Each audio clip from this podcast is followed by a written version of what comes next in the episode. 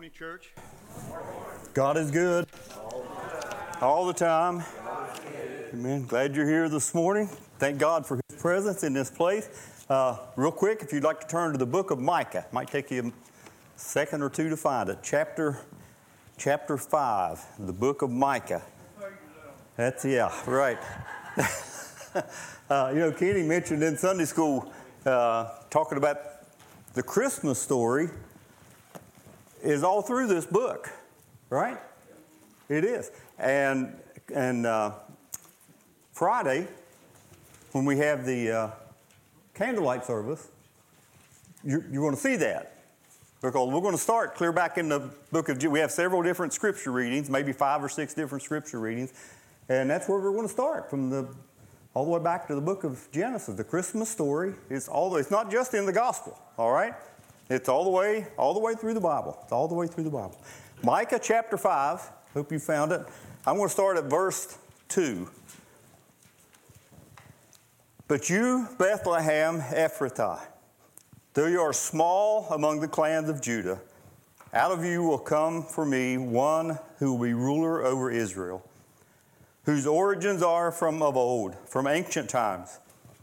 Therefore, Israel will be abandoned until the time when she who is in labor bears a son, and the rest of his brothers return to join the Israelites. He will stand and shepherd his flock in the strength of the Lord, in the majesty of the name of the Lord his God, and they will live securely.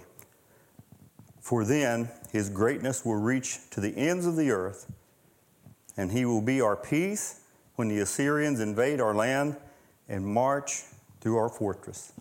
This is the word of God for the people of God. How many of you had your Christmas tree up before Thanksgiving? Okay. A couple right there. Well, yeah. Well, I, oh, you did? You had yours up before? How, does anybody here wait till like Christmas Eve? Uh, yeah, nobody? Yeah. Huh? See it all, yeah. You do see it a lot on movies. Uh, but we, I think we usually, we usually try to get ours up right around Thanksgiving time, maybe a little after. Uh, did, uh, I mean, Christmas tree, it, it, what? It's the most recognizable um, symbol of Christmas, right? Um, and have you ever wondered, maybe you have, maybe you haven't, who was the first person that brought a Christmas, that went out and cut a Christmas tree, a tree, evergreen tree, and brought it into the house. And why? Why did they do that? Well, just in case you want to know, all right, legend has it that it was Martin Luther. That Martin Luther was out in the woods one day walking through the forest, and, and he saw a group of evergreen trees that had a little bit of snow on them. He come home and he told his children about it, about what he had witnessed, how beautiful it was. He, he cut a fir tree, brought it into the house, and he put candles on it, which represented Christ as the light of the world. Legend has it that's where we, we come up with this tradition. The evergreen tree, we bring it in our homes, and it's a reminder that Christ is ever present and that He is the tree of life. So, Christians have been bringing evergreen trees into their house for something like 600 years, all right? As a symbol uh, of eternal life. And all Christmas trees, they have the same shape. They come up into a, a peak, right? And that's where we usually put our star or angel, whatever you put on your tree. Now, let me ask you another question. Has anybody here ever heard of or saw an upside down Christmas tree? Pam shaking her head, yes. Some of you have. Yeah. Huh? On comics? Well, I'm telling you, I mean, if you want one, you can go to Amazon and you, and you can pay anywhere from 200 to like $2,000 for an upside down, they, the base will fasten to the ceiling and you can hang it upside down in your home, an upside down Christmas tree. So why? I mean, where did, where did that come from? Who, who come, okay, just again, inquiring minds want to know. I went on the internet and I had to go on the internet and look. Uh, hanging a fir tree upside down in a home goes all the way back to the Middle Ages when Europeans did so to represent the Holy Trinity. The first person to do this, they think, was St. Boniface. Uh, he was a Benedictine monk, and he used an inverted Christmas tree as a theological uh, teaching tool for pagan Germans. They, they say that that's where that come from. Now, I'm not sure how many people know that or are even interested in knowing that. Uh, but as Paul Harvey used to say, now you know the rest of the story, right?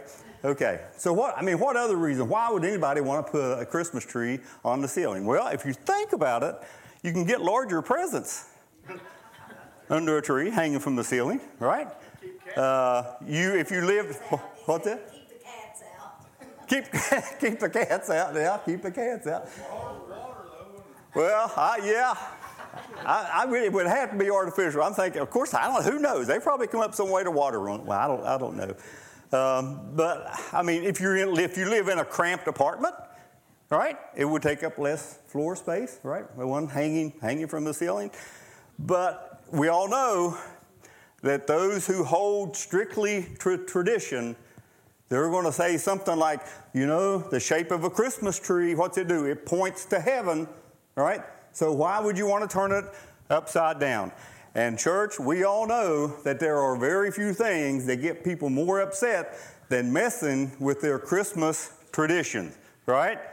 You, I mean, you talk about sacred cow. Listen, I pastored a church long enough to know that if you're going to go mess with the sacred holiday tradition, you better be sure your congregation loves you. Okay? I mean, you had better. Believe me. I, have I've been there. I, listen, we, let me show you. I want to show you. I brought something with me. I want to show you this. We had this on our tree for 40 years. That was on our tree for 40 years. Nancy bought this at Hills Department Store many years ago. It did. At one time, it had lights inside of it. You can see how burnt it is. It had lights on it. Every year, we would put this thing on the tree and say, Surely it's not going to work this year. We'd plug it in, and every light would burn for 40 years. This thing burned. Nancy, one, and I don't know, maybe 10 years ago, I'm not sure when it was, she said, Yeah, maybe we ought to get another tree topper. Adam threw a fit. You would have thought we had canceled Christmas. You can't get rid of the angel. I mean, it's always been up there. He never knew a tree without this angel on top of it. So we kept it, and two years ago, we put it on the tree, plugged it up, nothing. it was dead. We just didn't have the heart to throw it away. We just didn't. So we don't put it on top of the tree anymore, but it does sit around the house in a prominent place where we can all see it. Listen, for, yeah, you don't go messing with people's holiday traditions, all right? You, you, just, you just don't. Uh, and, and, and most pastors of churches, they understand that, that these sacred cows, you stay, you stay away from them. You see, for many people, their biggest fear is that, that Christmas won't happen according to plan if you go changing stuff. All right? You just don't go changing stuff. And we've been trained to think that way, especially baby boomers, all right? Because, and I can prove it, all right? What I want, I want you to remember, baby boomers, as we were growing up, what were some of the childhood animated Christmas specials that we used to watch on TV all the time? We watched The Grinch that stole Christmas, right? We watched Frosty the Snowman, Rudolph the Red-Nosed Reindeer, and we watched Charlie Brown, and all of these stories had something in common. Someone is out to ruin Christmas, and it has to be stopped. Somebody is trying to stop Christmas from coming, so everything must be perfectly restored in order that Christmas can officially come, right? We've heard that year after year after year. Everything must be perfectly restored. People take their Christmas traditions seriously. Poor old Leon stood up here last Sunday and he couldn't remember what time the Christmas Eve service started. Remember how they raked him over the coals? It's been 10 o'clock for, decades, you know right? That he couldn't remember that. We take our Christmas tradition seriously. You see, to be honest, we all have our expectations, our hopes of, the, of this perfect scenario of, of what Christmas should be, and if it doesn't go according to the script, then it's just not Christmas, right? For some reason, we don't want any deviation. We don't want any upside downness right? to our Christmas. We want it to all be the same. But, church, this scripture that I read to you this morning, the scripture that I read to you this morning tells us that the Messiah came with the agenda of turning everything upside down. That's why he came. The prophet Micah wrote about this coming reversal that was in store for the children of Israel. The nation of Israel had faced, where they were facing the judgment of God because of their apostasy. The nation of Israel. Jerusalem would be overtaken by their enemies. The king would be taken to Babylon. Jerusalem was, was, in this sinful pattern, and we all know, I mean, you read Old Testament, they, they would turn to God, God would bless them, and what would happen? they would turn their back on God. They were in this, this constant, constant thing of idolatry and corruption. The kings of Israel were devoted to themselves, right? And their own material gain, and they oppressed the weak and the poor and the less fortunate. But even in the midst of all of this, this judgment of God still offers them some hope hope of a new king. And this new king was going to turn everything upside down. Now, speaking of this new king, it said in verse 2, it says this it says, This new king, whose origins are from of old, from ancient times. In other words, this, this new king that's coming, his beginnings was much earlier than his human birth. And where was he going to be born? Bethlehem. In the little lowly town of Bethlehem. This minor, insignificant little village in Judah. The, Micah says not, nothing important ever come from Bethlehem.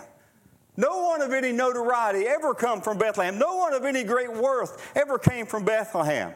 Just little old, unimportant, insignificant Bethlehem. But what does God say? God said this, Thou, for thou, you are small among the clans of Judah. Out of you will come for me one who will be ruler over Israel, whose origins are from old, from ancient times. Someone is coming from Bethlehem, whose beginnings are much earlier than his human birth. It says from ancient times, from all eternity. Okay? An eternal ruler was coming from Bethlehem I mean, from Jerusalem, maybe, or, or some, Samaria, perhaps, but Bethlehem? Never. But God says, yes. Yes, it's coming from Bethlehem because with God, you see, church, listen, God doesn't think the way you and I do, right? With God, bigger is not always better, right? It, it, it's not. Out of this little town of Bethlehem, God was going to allow to happen something that would only happen one time in all of human history, and it would never happen again. A virgin, a pure, undefiled, untouched teenager. Some theologians will tell you that Mary was probably around 13 years old. Some of them will say she was around probably 13 years old. This teenager out of this teenager was going to come a ruler over Israel whose origins was much earlier than his human birth. And who was it? It would be God in the flesh. It would be God in the flesh, the author and finisher of life. The one that John wrote about in John chapter 1, verses 1 through 4, where John said, In the beginning was the Word, and the Word was with God, and the Word was God. And He was with God in the beginning. Through him all things were made. Without him nothing was made that had been made. In him was life, and that life was the light of all men. This, this, this, this teenager, Mary, was going to give birth to the eternal one, Jesus Christ, the divine one, the creator, the designer of all things, the light of the world, Alpha and Omega, the beginning and the end, was going to come from this teenager. Now, you know what? I've thought about this many times. If I were God, and I'm not, and you ought to thank goodness that I'm not, all right? But if I were God and I was going to do something this spectacular, I was going to do something this amazing, something that's only going to be done one time in all of human history, I think I would have wanted to do it in New York City. Yeah, and I think I would have wanted to wait till around the 21st century where, where, you can have, where you can have all the media coverage that an event like this really deserves. I mean, I would want Fox News to be there, and I would want Fox News to carry this from the ends of the earth, right? No. Wrong. Why? Because Chuck Swindoll, he wrote in one of his books, he said, God is not into theatrics. And he's not, is he? Not like you and I, not like I would be. God is not into theatrics. Never has been, never will be. When we begin to think along those lines, we need to remember Bethlehem. Little old, insignificant Bethlehem. Aren't you glad that Jesus was born in a manger and not the Greenbrier? Aren't, you, aren't you, I mean, aren't you glad he was born in Bethlehem instead of New York City? This, this is God saying, God saying, you know what, I'm going to turn everything upside down. The expectations of, of power and prestige is all gone. I'm, what I'm going to do, God said, I'm going to start lifting up the weak. I'm going to start lifting up the poor and, and the insignificant. This new king would lead people like a shepherd. Listen to what it said in verse 4. It said, Feed his flock in the strength of the Lord. You know, th- this is a common, again, that's a common theme all throughout the Bible. Who did God choose as king over Israel? He chose a shepherd boy over Saul, didn't he? Chose a shepherd boy. But God chooses people still like that today. Uh, you know what? Sometimes, sometimes it can be difficult to live up to other people's expectations of you. You know what I'm saying? It, it is. Sometimes it can be tough. It can be hard to live up of other people's expectations of you. I read a story once uh, about this newlywed. They hadn't been married long, and he, he was constantly picking on her because he wanted her to cook like his mother. And, and she just couldn't get, she just couldn't get the food to taste like his mother would prepare it. He would even go in the kitchen and try to coach her along and try to help her and show her what ingredients need to be put into certain foods. And, and he just kept on. And finally, she just she got so depressed and she got so d- discouraged. One morning, she just stayed in bed for the biggest part of the day. She just stayed in bed. Finally, late that afternoon, she decided to get up and, and she went to the cupboard and, and she got out a, a can of corn, a beef, a beef stew. Opened it up, she dumps it in a pot and turns the fire on. And he comes home from work and she dumps it out in his bowl and puts it in front of him. And he took a bite of it and he said, That's it. That's exactly the way my mom used to fix it. It can be hard to live up to other people's expectations of you. Listen, church, the Israelites, they're having trouble understanding what God is doing here because the Israelites have this preconceived expectations of what they think Messiah is going to be like, right? We all know that. They, think Messiah is going to come as a mighty warrior. He's going to have a sword in his hand and he's going to make peace. How? By eliminating their enemies. That's what they think. They believe that the Messiah is going to come. He's going to make a list. He's going to check it twice. He's going to find out who's naughty and nice. And then he's going to, he's going to eliminate this Roman occupation of Israel. And they're all going to live happily ever after. That's what they think. Did that happen? Of course not. Of course it didn't. When Jesus comes, what's he do? He turns their expectations upside down, hanging them from the spiritual ceiling, all right? So to speak, going back to the Christmas tree. What Jesus is wanting to do is he's wanting to make room for everybody. He wants to make room for everybody.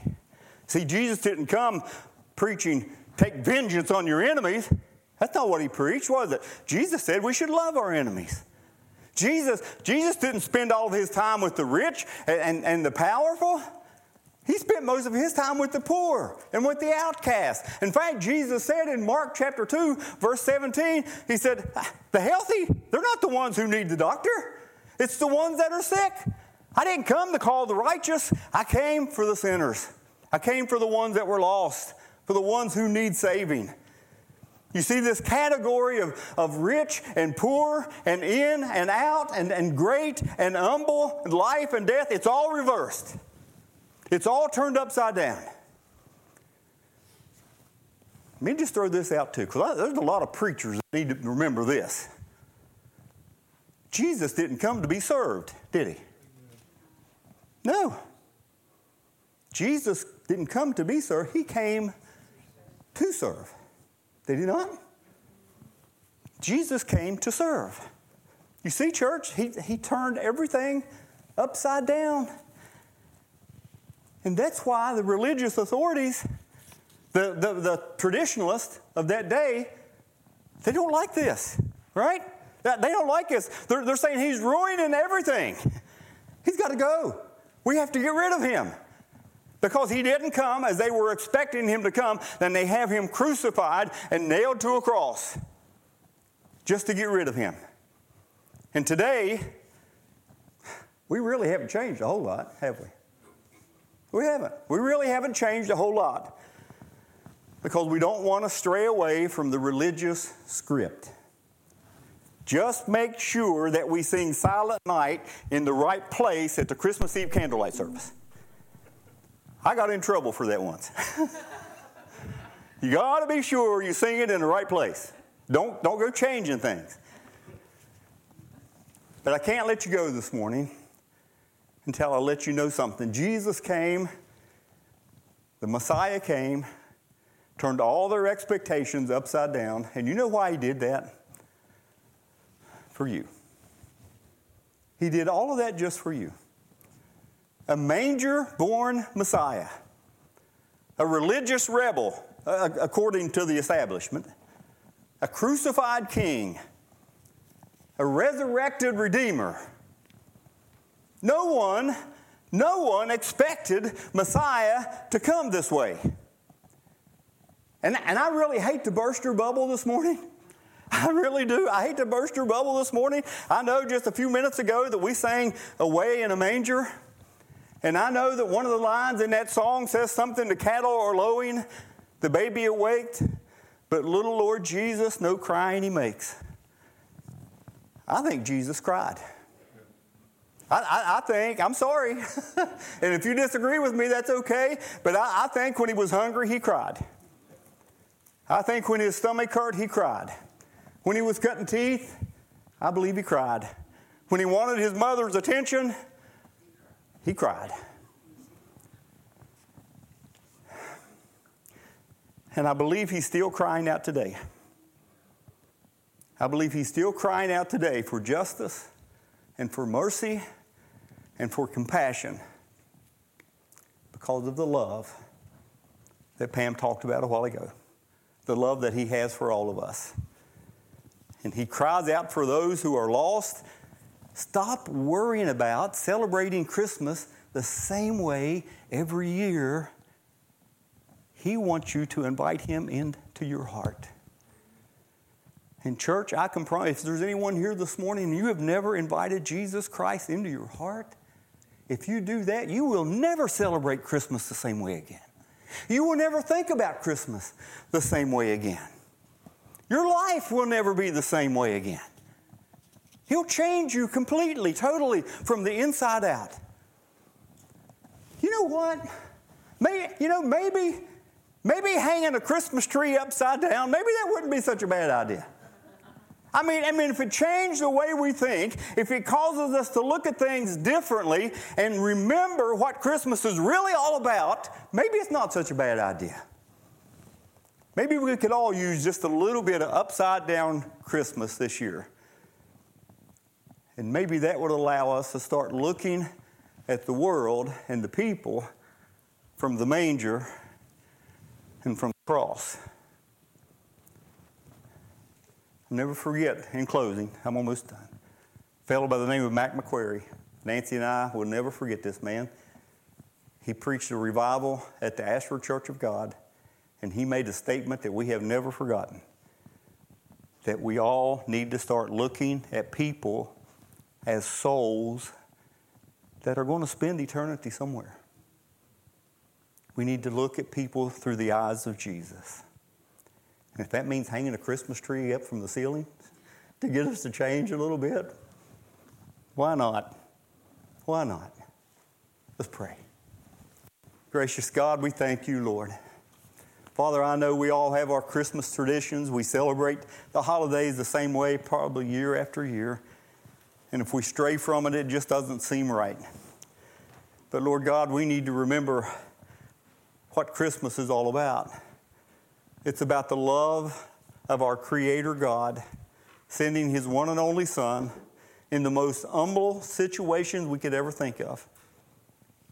Born in a barn, laid to rest in a feeding trough with blankets, no heat, probably no lighting. The most humble way we could think, Lord, that's the way you came to us. And Father, you just turned the religious establishment on its ears. Father, we thank you for this season. We thank you for the Christmas season. Help us, Lord God. Help us to not lose sight of what this is all about. It's about your love for us. If there is one person here this morning that has never experienced that love, that has never experienced the forgiveness of their Creator, Lord God, speak to their heart right now, this very moment. Your Holy Spirit is, is filling this place this morning with your presence. Speak to someone's heart right now that they may turn their life to you. In Jesus' name we pray. Amen.